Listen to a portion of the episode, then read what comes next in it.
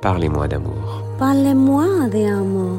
Parlez-moi d'amour. Parlez-moi d'amour. Parlez-moi d'amour. Parlez-moi d'amour. Parlez-moi d'amour. Parlez-moi d'amour. Certains jettent une bouteille à la mer. Moi, je souffle délicatement sur une plume pour la faire arriver jusqu'à vous. Parlez-moi d'amour.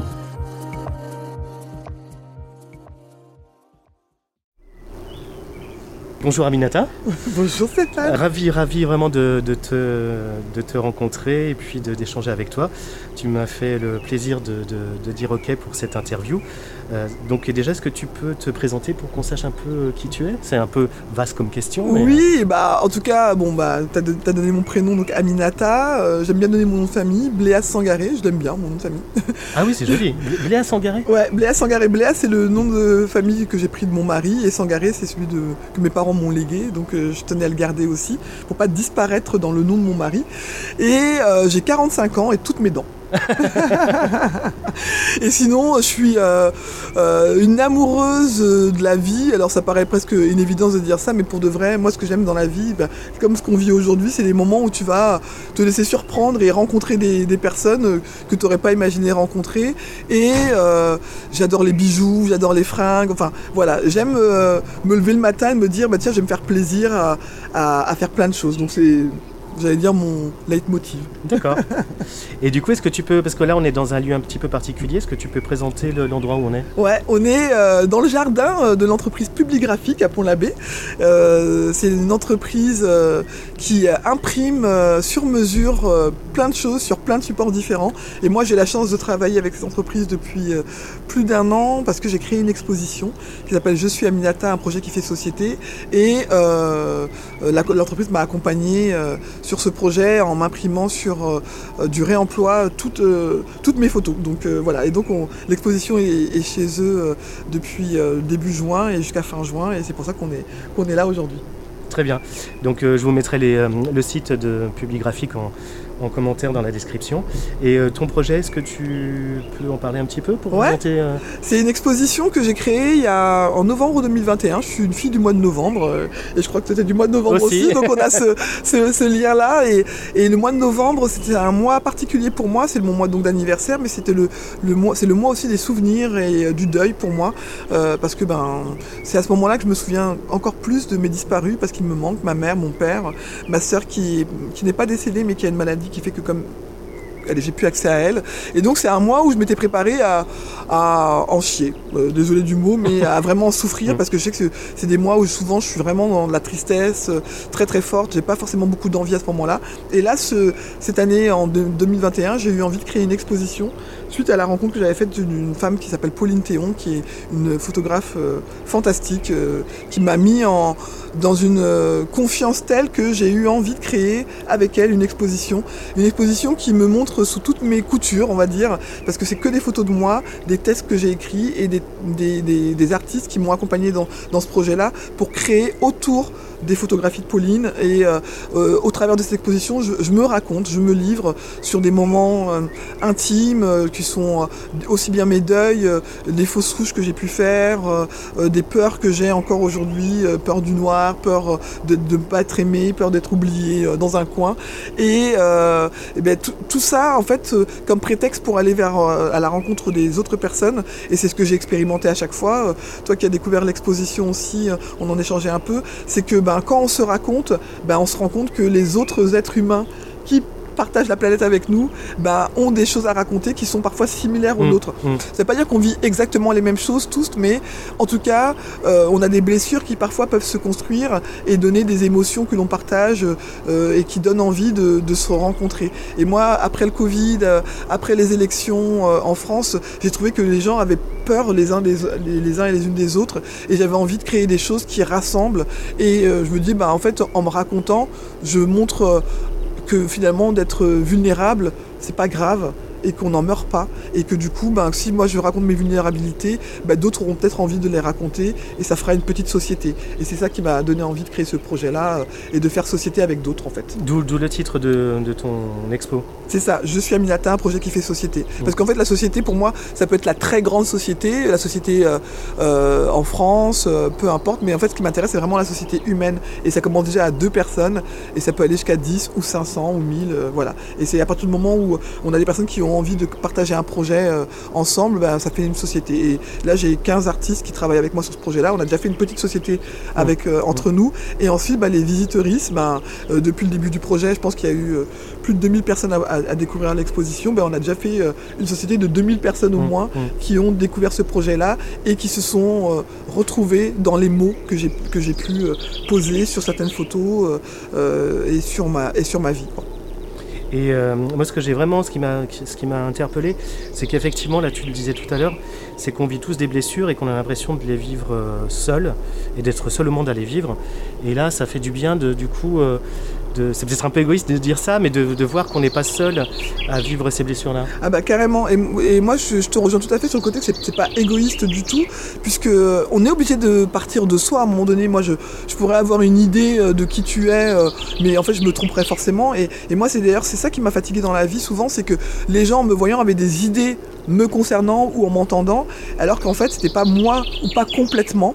Et euh, moi ce qui m'intéressait c'est de me dire bah si je pars de moi, euh, c'est pas euh, égoïste, c'est c'est le seul domaine que je maîtrise a priori, mm, mm. c'est de parler de moi. Et en fait, je deviens une experte de moi. Et ben, du coup, les autres viennent croiser leurs expertises d'eux-mêmes en venant me parler de quelque chose qui paraît égocentré au démarrage. Ben, du coup, ça permet de rassembler des personnes et, le, le, pari est gagné parce que véritablement, depuis le démarrage, toutes les personnes qui me disent ah ben, je me retrouve, je me reconnais dans tes mots, dans tes photos ou des choses comme ça, ben, en fait, c'est que l'égoïsme que j'ai travaillé au démarrage m'a finalement permis d'être dans quelque chose de très humain et d'être de, dans la rencontre. Quoi. Ouais, et dans l'amour du coup. Et dans l'amour, ouais. Vraiment, euh, ça c'est euh, un beau cadeau qu'à chaque fois les personnes me font parce que j'ai des personnes qui, qui, se livrent, qui osent laisser leurs larmes venir, qui osent laisser leurs émotions euh, parler, qui me parlent de, de leur... ouais, de ce qu'ils ressentent. Et moi c'est c'est des mots d'amour. En fait, je les prends comme ça, en fait, parce que c'est pas, c'est pas des gens qui me disent je t'aime et c'est pas ça qui est intéressant. C'est des gens qui me disent, ben, ton travail me touche, ton travail me fait du bien, et ça, c'est euh, des cadeaux euh, magnifiques. Enfin, moi, j'aurais pas imaginé euh, être nourri à ce mmh, point-là, quoi. Mmh. Ouais, ouais. Non, c'est vraiment, c'est vraiment très touchant à plein de niveaux, effectivement, je, je confirme. et d'ailleurs, ça me fait rebondir sur une photo où on te voit euh, en famille avec euh, tes trois garçons, c'est ça, et ton mari C'est ça. Et euh, on voit juste les pieds. Enfin, il y en a deux. Il y en a une avec les pieds, une avec les mains. Ouais. Est-ce que tu peux nous en dire plus sur ta famille du coup Alors j'ai trois fils. L'aîné a 18 ans depuis peu, donc on a un adulte en plus à la maison. C'est bizarre d'avoir mis au monde un adulte. Bon, je l'ai pas mis au monde adulte, hein, mais désormais c'est un adulte. Un, deuxième qui va bientôt avoir 15 ans et le troisième qui va avoir bientôt 12 ans.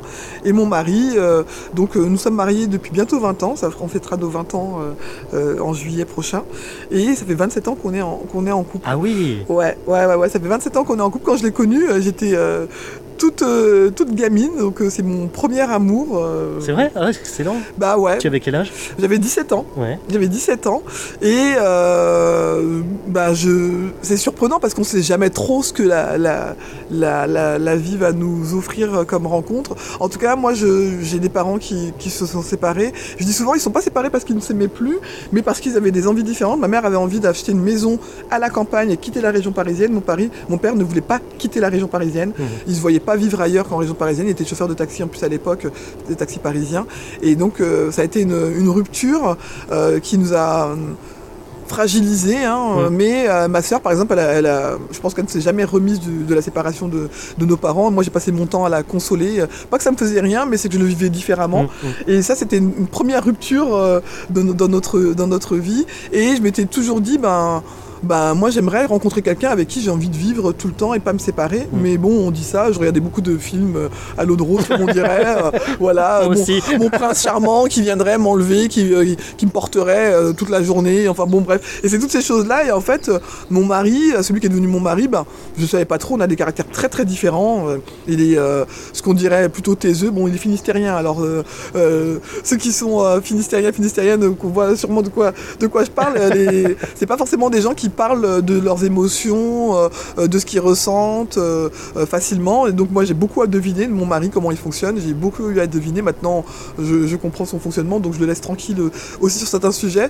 Mais euh, voilà, quand on s'est rencontrés, j'avais pas parié euh, sur le fait qu'on resterait en- ensemble longtemps, mais euh, je me suis dit, ben voilà. Et puis au fur et à mesure, euh, on a appris à se connaître, à s'apprivoiser et, euh, à se dire, bah, finalement, peut-être qu'on pourrait faire des enfants ensemble. Et euh, ça a été euh, assez évident de ce côté-là. Donc on a, on a eu, euh, je disais, j'ai fait des fausses couches, donc on a, on a tenté, on s'est mariés, on a tenté une première fois, euh, ça n'a pas fonctionné, une deuxième fois, ça n'a pas fonctionné, le- et le troisième euh, euh, essai a été le bon, mais ça, ça a mis des des blessures aussi, hein, des, craintes, moi, dans ma, dans ma vie de femme, euh, notamment.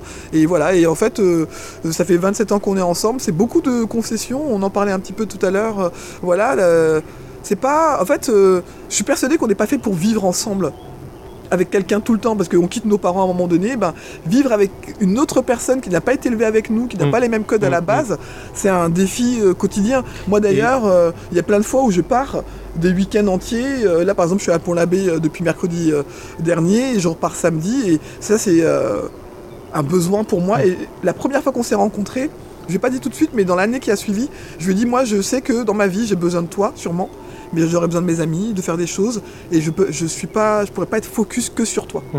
Et euh, heureusement, en fait, j'ai gardé cette ligne de conduite, sans trop me dire euh, c'est mon objectif dans la vie, mais et c'est ça qui qui fait notre survie, en tout cas, euh, je pense aujourd'hui, euh, et, et la mienne. Parce que du coup, oui, je voulais rebondir sur une chose, enfin sur deux choses que tu as dit. Euh, c'est que donc du coup, toi, tu étais d'origine euh, de la région parisienne, Ouais. de- du Mali, Ouais. origine, origine ouais, par mes, malienne, paris, par, mes, par mes parents, ouais. et donc avec un Finistérien, c'est où, alors où est-ce que vous êtes rencontrés déjà Et quel, quel a été, moi j'adore, c'est euh, quand on raconte les prémices de la rencontre.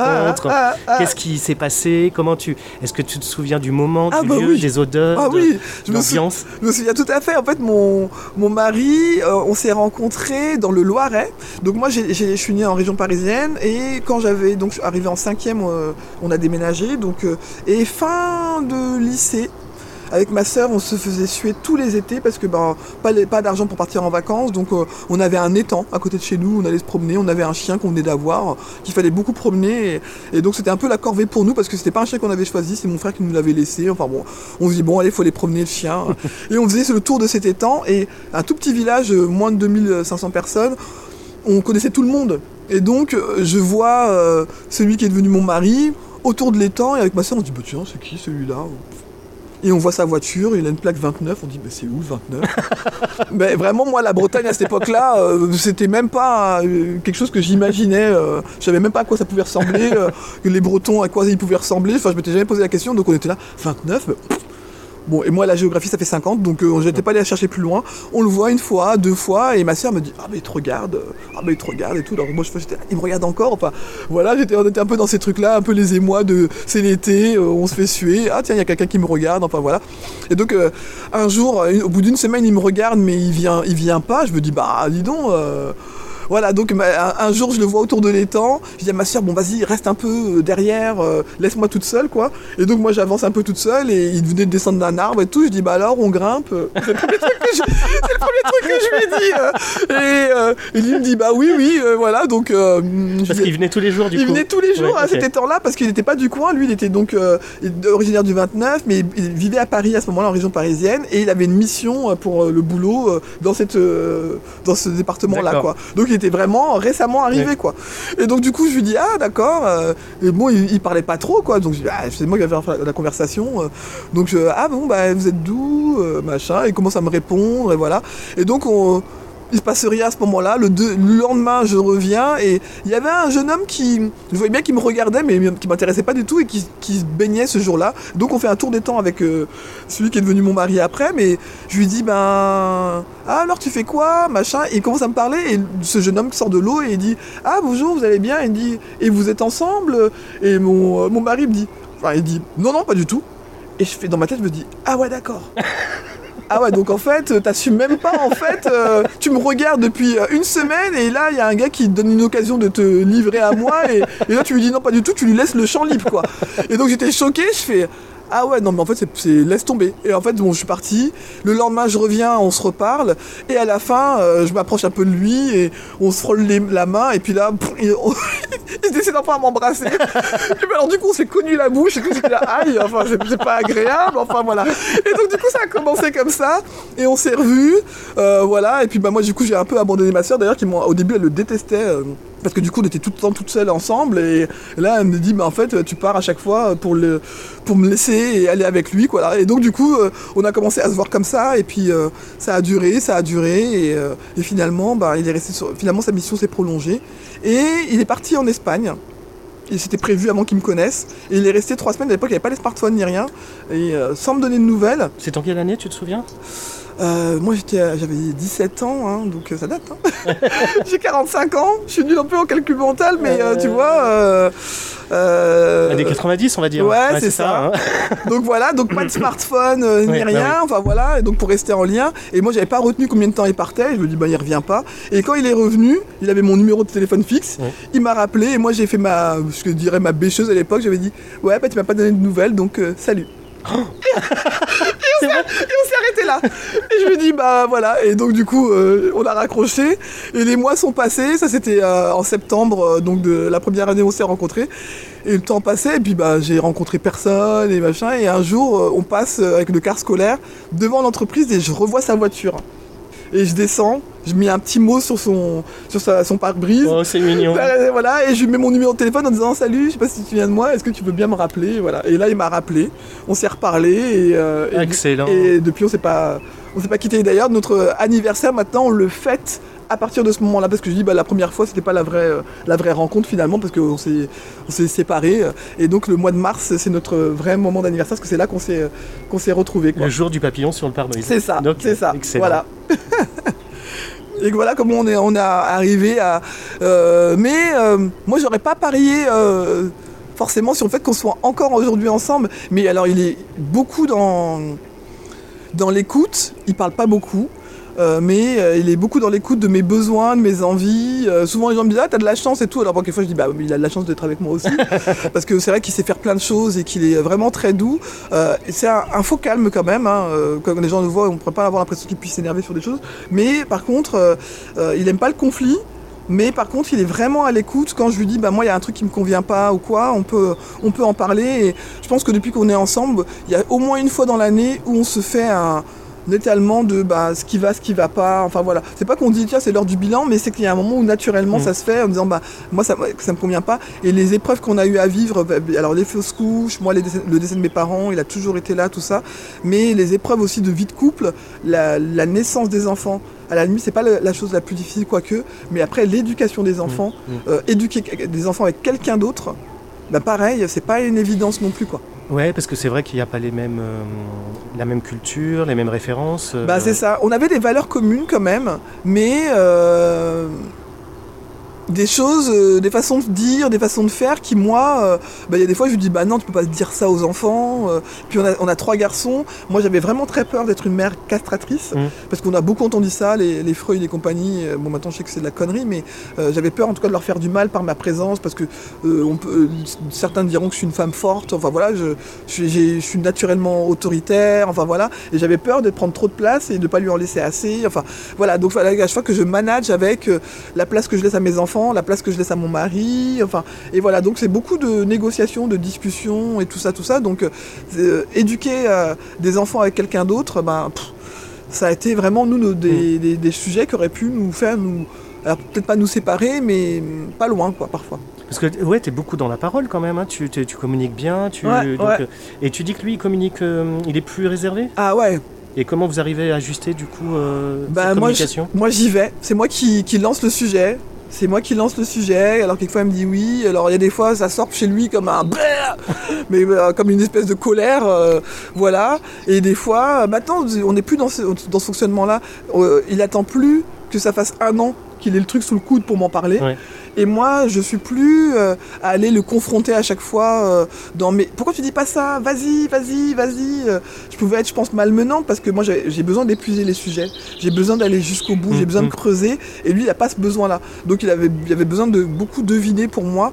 Et moi, je me suis fait pas mal accompagner sur des thérapies alors euh, alternatives, euh, on va dire euh, hypnothérapie, des choses comme ça. Parce qu'en fait, il y avait beaucoup de choses qui parlaient que de moi, de mes colères, de mes, de mes craintes et tout et tout. Donc, il a fallu que je nettoie moi de mon côté. Il a en nettoyé, mais qu'il n'a pas encore été fait. Moi, je lui dis à chaque fois, bah, ça, maintenant, je te laisse gérer. Et je vais plus essayer de, de te guérir euh, de, de blessures d'enfants ou de choses comme ça, parce que bah, on avance quand même ensemble et, et qu'il ne fait pas non plus de dégâts Mm. auprès de nos Mm. enfants. Par contre, moi, c'est ma limite. Je lui dis toujours, bah, ce sont nos enfants, mais si un jour euh, ton, ton comportement faisait du mal à nos enfants, ben, euh, je te demanderais de faire quelque chose. Mm. Quoi. Et on n'en est pas, on n'est pas dans des extrêmes comme ça. Et puis parce qu'il a une intelligence quand même humaine, euh, d'évolution, même s'il n'en parle pas, ben, il y a des choses quand même qui ont bougé euh, dans son fonctionnement euh, et qui font que nous, il y a des choses qui se sont rééquilibrées quoi, dans, notre, dans notre vie de couple, euh, dans nos vies de parents. euh. et puis, euh, il, a, il a une intelligence majeure, c'est qu'il m'a jamais obligé à rester à côté de lui tout le temps. En fait, on, on est libre euh, chacun de notre côté Mm. et, euh, et on a nos activités ensemble, on a nos activités séparées et euh, il va jamais m'obliger à être tout le temps là. euh, l'appartenance, moi j'ai aimé ça au démarrage. Ah, on s'appartient. Ah, les odeurs. Je me, je me nichais parfois sous ses aisselles et dire Ah, t'es à moi, tu m'appartiens. enfin voilà, ça c'était Ouais. le, le démarrage, le côté un peu animal. ouais, ouais. Et en fait, euh, moi je peux pas. Enfin, je suis pas une passionnée de cette façon-là. Je suis pas une amoureuse passionnée où euh, je respire, je vis l'autre. Quand je le vois, forcément, je suis bien avec, mais je veux pouvoir survivre à l'absence de l'autre parce Ouais. que sinon. euh, C'est très sage. C'est très sage. bah, en euh, tout cas, je dis souvent, j'ai pas l'âme d'une femme de marin euh, qui serait là à guetter, euh, dit quand reviendras-tu. Euh, Bon, bah, voilà, je peux, je peux pas. Je peux pas être comme ça parce que sinon je respirerais pas. euh, Et là, d'ailleurs, mes deuils, euh, mes parents qui sont morts, ma soeur qui, qui est malade et qui n'est plus là, bah, je serais euh, morte de, de tristesse Mm. si euh, je pouvais pas vivre sans l'autre. Bien évidemment, c'est des manques immenses. Je le sens dans mon ventre, j'entends mon cœur, dans ma tête, mais ça m'empêche pas de vivre à côté des choses euh, toute seule parce que ben, c'est moi- c'est mon carburant aussi. Quoi. Tu penses que c'est la réussite de, de votre couple, c'est d'être- d'avoir trouvé cette, cette euh, adéquation-là euh, entre vous deux? Ah ouais, pour Ouais. moi c'est vraiment ça. euh, si euh, et d'ailleurs mes enfants euh, il y a quelques années avaient interrogé ça en disant mais maman pourquoi tu sors plus que papa? Maman pourquoi machin ou quoi et je leur avais dit ben ça avec votre père c'est notre contrat euh, de Mm. couple. Donc euh, vous en tant qu'enfant euh, je suis là pour vous quand vous avez besoin. Je les ai allaités longuement. J'ai fait plein de sorties avec eux machin quoi. Si vous avez besoin de moi même à distance parfois je peux gé- gérer des choses pour eux. Je dis par contre vous pouvez pas attendre de moi que je sois là tous les soirs à vous lire une histoire tous les soirs. Enfin, quand ils étaient petits, qu'ils ont eu besoin, maintenant ils sont grands, ils lisent tout seuls. Mais euh, je peux pas vous dire. Tu leur lis plus d'histoire maintenant Bah non, non, c'est vrai. Mais il y a eu des fois quand ils étaient plus grands, euh, à une dizaine d'années, on se prenait sur le canapé avec les deux plus, les deux plus jeunes notamment, euh, on lisait des livres ensemble, des choses comme ça. Mais euh, non, par contre, on va aller faire, voir des films ensemble, regarder des mangas ensemble, des animés, ils appellent ça des animés. Alors, Oui. Si je dis dessin animé, ils me, Oui. Non, non, ils c'est- me parlent mal. Ils me disent ah ben non, à un moment on dit pas dessin animé, on dit animé. Bon, ok, donc on regarde des animés ensemble.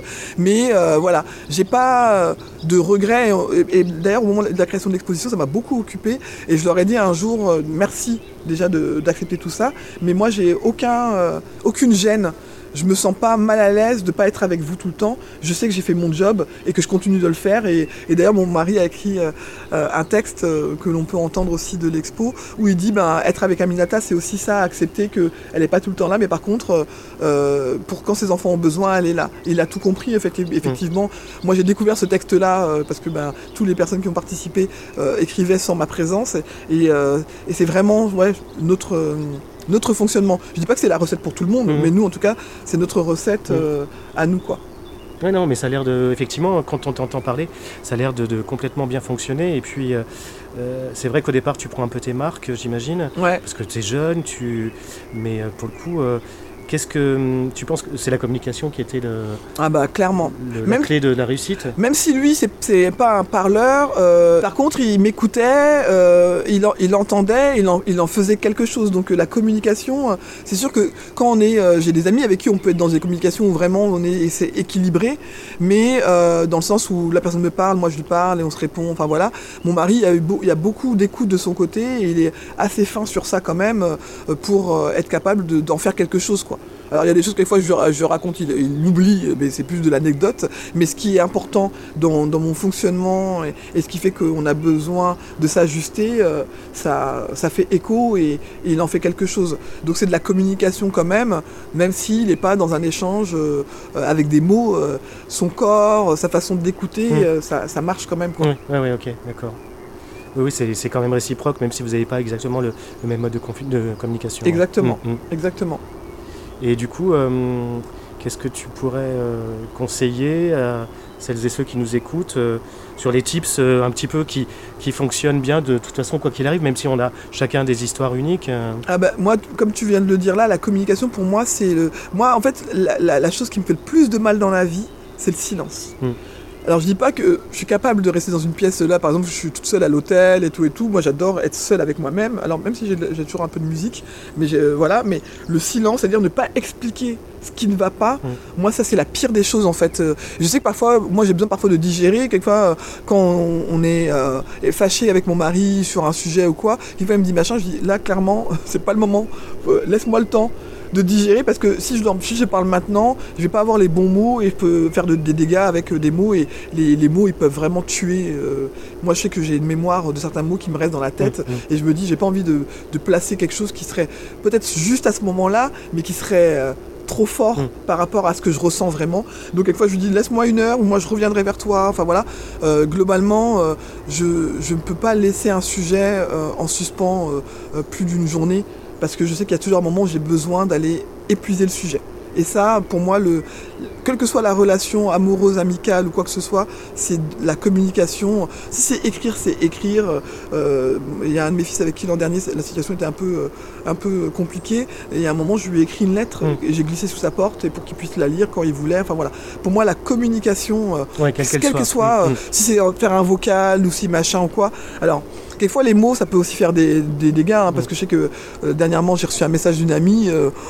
Ça m'a un peu euh, choqué parce que euh, les mots qu'elle employait, je les ai trouvés très durs. Après, moi, je lui ai réécrit et je lui ai dit, bah, il faut qu'on se parle. Mais voilà, mais en tout cas, quelle que soit la communication, utiliser le canal qui est le bon avec la personne parce qu'on a tous nos, nos canaux. Hein, quelquefois, euh, avec la- une personne, ça va être d'envoyer une musique. quelquefois, c'est. Enfin voilà, et Tout à trouver- fait, ouais, chacun. trouver la ouais. façon Mm. en tout cas de de, de, de pas laisser de sujet en plan parce que ça, moi ma, je dis ma mère souvent elle est, elle est morte avec sa colère parce qu'elle avait de la colère sur plein de sujets que malheureusement elle n'a pas pu creuser elle a eu plein de déceptions euh, euh, et familiales et amicales qu'elle a toujours décidé de garder parce qu'elle voulait pas euh, créer de problèmes mais elle les a gardés en elle et ça a fait des cailloux qui sont restés dans son cœur dans son ventre et, et voilà et moi je me suis promis quand ma mère est décédée de pas mourir avec ma colère ou avec mes frustrations et, et donc je dis. Je trouve toujours la façon de dire, euh, euh, pas être dans le frontal tout le temps, mais de faire attention, mais de pas rester avec quelque chose sur mon cœur euh, parce que ben, c'est trop douloureux Mm, en fait. mm.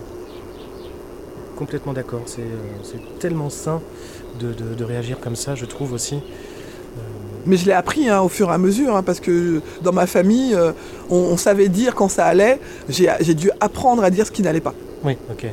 Mais ça s'apprend, enfin ça s'apprend en tout cas. Mes enfants m'ont beaucoup aidé à ça euh, parce que bah du coup, euh, enfin moi j'ai été une enfant à qui on n'a pas beaucoup expliqué. Il fallait qu'on devine les choses. Mm. Et euh, mes enfants, ben, je leur ai expliqué, expliqué. Alors j'ai- j'ai- j'aime quand même avoir, j'allais dire le dernier mot, j'allais dire éducatif parce que bah il y a des fois où euh, oui, je leur explique, mais c'est pas pour autant que leur euh, leur décision va être celle qui va être l'emporter. Mais en tout cas de leur expliquer le pourquoi, le comment. Et quand il a fallu que je leur explique pourquoi, il y a des moments où j'étais mal, que j'étais triste et qu'ils me voyaient les larmes aux yeux, ben, je voulais pas qu'ils s'inquiètent parce que quand on dit pas à un enfant ce qui pourquoi on pleure, bah, il peut se dire bah, c'est de ma faute ou Mm, quoi. Et donc du coup, bah, ça, ça m'a appris aussi à, voilà, à, à nommer euh, quand j'allais pas bien. Enfin voilà, on a un rituel avec ma famille, euh, avec les enfants, on fait tous les soirs les kiffs et les non-kiffs. Donc on, on nomme trois choses que chacun et chacune on a bien aimé et on a rajouté parce que sinon ça donnait l'impression qu'on pouvait pas parler de ce qui n'allait pas, les non-kiffs. Excellent. Et donc du coup on, les a autorisés au démarrage, ils nous ont pas cru. euh, Même la- si on les avait euh, grondés et qu'il y avait un truc qui leur plaisait pas, on, on leur dit bah, vous, vous pouvez nous le dire. Et donc la première fois ils nous disent ah non non non tout va bien. Et au fur et à mesure ils ont fini par dire bah ouais mais tout à l'heure tu m'as grondé pour ça, j'étais pas d'accord avec ça. On refait pas le match, mais on dit bah là j'étais pas d'accord. Ouais. Et ça euh, ça c'est un, un truc aussi qu'on fait en- entre nous de se dire bah voilà euh, quand il y a un truc. Exclusivement sur, euh, entre vous, pas sur l'histoire de ce qui s'est passé pendant la journée, mais c'est dans les rapports que vous avez eus alors, entre vous. Si, ça, peut- ça peut être. euh, ah ben, je, je suis contente aujourd'hui, j'ai mangé à la cantine un truc qui m'a plu. D'accord, ok, euh, ça ça, peut être. Parce qu'au début, c'est vrai que c'était Ah ben je suis contente de t'avoir vu, et ah, m'as- quand tu m'as fait un câlin et tout, on voyait bien qu'il y avait une espèce de loyauté à dire bah, j'ai vécu des bons moments avec Mm, toi. mm. Et en fait, bah, on vit chacun des choses dans notre journée. Donc ils ont le droit d'élargir ça avec euh, je suis content d'avoir vu mon pote, je suis content de machin, et quelquefois ils parlent pas du tout de nous. Et c'est ok. Ok. Ouais, c'est excellent comme, euh, comme idée, ouais. J'aime beaucoup. Bon, en tout cas, ça nous permet de faire un petit euh, nettoyage de la journée et d'évacuer les choses quoi. Et super.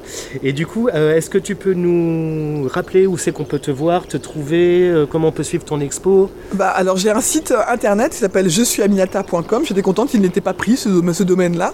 Donc euh, sur le site internet on peut trouver toutes les informations, les lieux d'expo. Il y, y a le lien sur ma chaîne YouTube, mon compte Instagram. Il y a un compte Instagram qui s'appelle je suis aminata.com. Euh, Am- je suis aminata tout simplement aussi.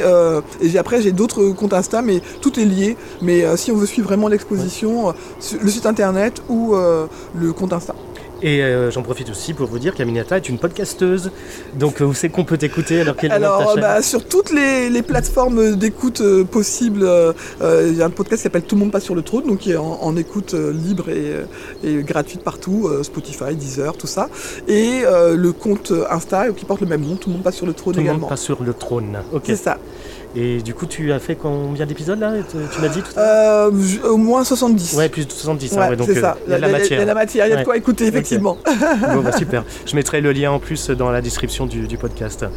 Euh, un petit mot de la fin pour euh, terminer sur le thème de l'amour. Comment tu pourrais terminer en parlant de l'amour? Ben, moi j'ai appris que l'amour pouvait être autrement que l'amour euh, physique déjà. Et j'ai appris qu'on pouvait être amoureux euh, et amoureuse de d'amis. Et j'ai plein d'amis que j'aime fort. Et là j'ai envie de faire une dédicace à une amie que j'aime euh, spécialement et qui est mon essentiel. Elle va se reconnaître, elle s'appelle Élise. Et elle m'a beaucoup beaucoup appris. toutes mes- tous mes amis m'ont appris, mais avec Élise on a vraiment ce, ce niveau de- de- d'amitié euh, inconditionnel où elle ne va jamais me juger et moi je ne vais jamais la juger.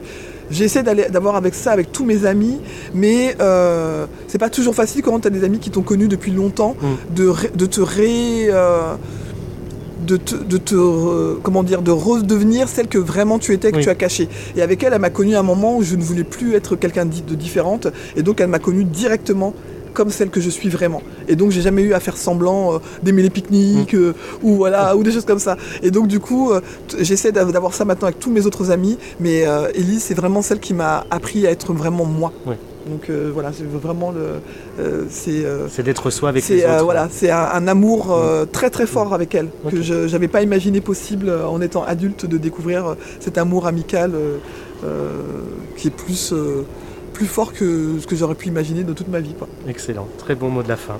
Mais écoute, Aminata, c'était un- vraiment un grand, grand plaisir. Mais moi aussi, vraiment merci. super. Ouais, J'ai vraiment euh, aimé beaucoup Ouais. ce, ce moment, cet échange avec toi, et puis dans le cadre. Ouais, euh, excellent. c'est vraiment très très très très cool. Donc, euh, et puis bah, j'invite les éditeurs à te retrouver sur tes différents euh, sites et, et réseaux sociaux. Bah, Voilà. Merci beaucoup. Un grand merci, bonne continuation à toi. Merci à toi aussi. Merci pour votre écoute. J'espère que vous avez pris autant de plaisir que moi j'en ai eu en réalisant cet épisode. Abonnez-vous à ma chaîne pour ne pas manquer le prochain. Vous pouvez également me retrouver sur Facebook et sur Instagram pour me laisser vos commentaires en tapant La Plume au vent 29. Merci et à très vite.